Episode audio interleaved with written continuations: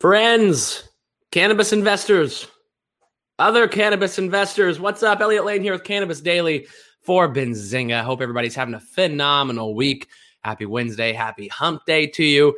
Uh, we have a good bit of stuff to digest today, uh, analyst notes, uh, as well as a few other headlines to just make sure you are aware of. As always, with all of your cannabis news, benzinga.com slash cannabis throughout your day, or download the Benzinga app. It's how I do it. Scroll over to the cannabis news feed and then uh, just keep scrolling. It's never ending. It's wonderful. It's just cannabis news for as long as you want. Share with your friends. All right, y'all, let's dive in. We are going to start with a bunch of analyst notes. Super excited uh, for Owen Bennett at Jefferies just uh, not putting down his pen uh, to talk about all these public cannabis companies. He releases four notes this morning uh, and or later afternoon yesterday um, on the cannabis space. So let's start. Cronos, C R O N on the Nasdaq. Any future shareholder excitement will come via M&A.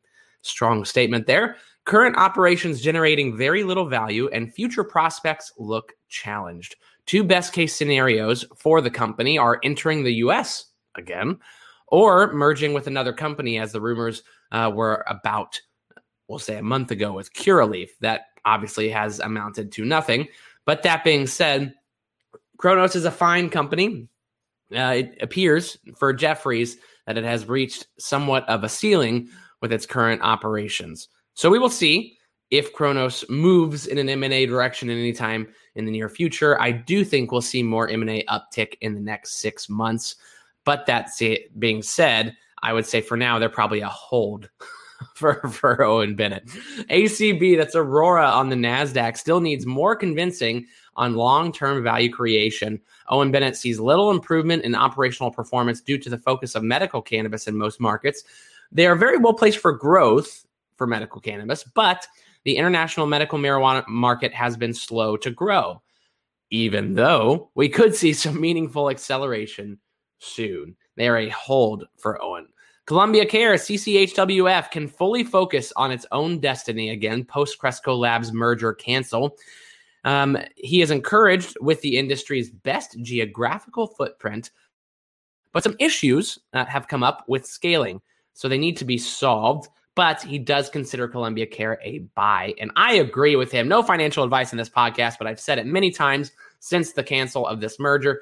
I love Columbia Care. I've always been a fan of their retail strategy, always been a fan of their footprint. I thought Cresco Labs really got a great deal uh, and a wonderful company to partner with there.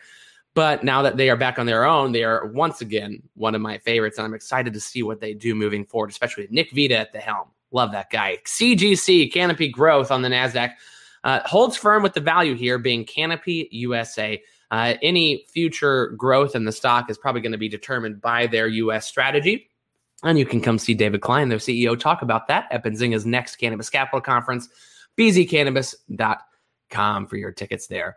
Roth on Aurora Cannabis, they remain neutral, unsure of the company's ability to service international markets from Canada. Interested in the highs and lows, however, of the new businesses, such as growing orchids. I will say, I love orchids. Orchids are wonderful. They're very pretty. Canaccord on 4Front, FFNTF on the OTC, a mostly flat quarter year over year, but down sequentially.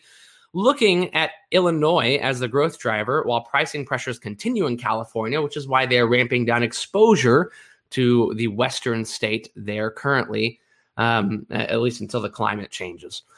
Republican presidential nominee Vivek Ramaswamy is on board with federally legalizing marijuana as well as allowing veterans to use certain psychedelics for PTSD.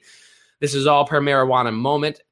Uh, he has contradicted himself uh, per marijuana moment uh, in the past with statements against decriminalizing drugs at a broad scale. So we'll keep an eye on what these presidential nominees say about marijuana long term.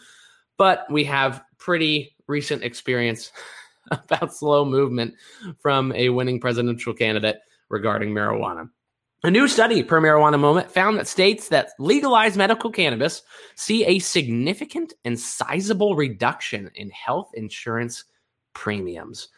That is awesome for consumers. Y'all, if you need any any other reason to get on board with medical marijuana at least, you're going to spend less money.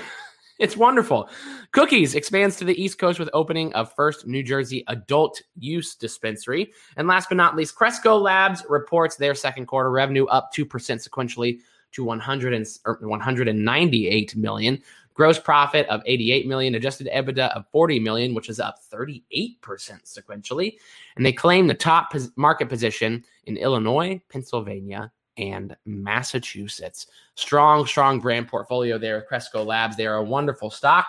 Keep an eye on them. Also, I still believe the leading wholesaler in the industry, them or, or Curaleaf.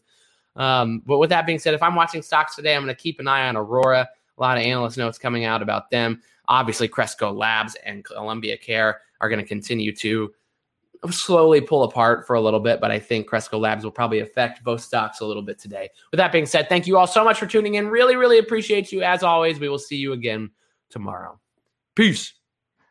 Hey, investors, thanks so much for tuning in to Benzinga's Cannabis Daily Stock Picks and News Podcast every day pre market. Uh, once again, this is not financial advice. Please do your own research. We hope we bring you the best and most efficient news for your investing. Continue to find us on benzinga.com slash cannabis, benzinga.com slash podcasts, or on YouTube on Benzinga's channel.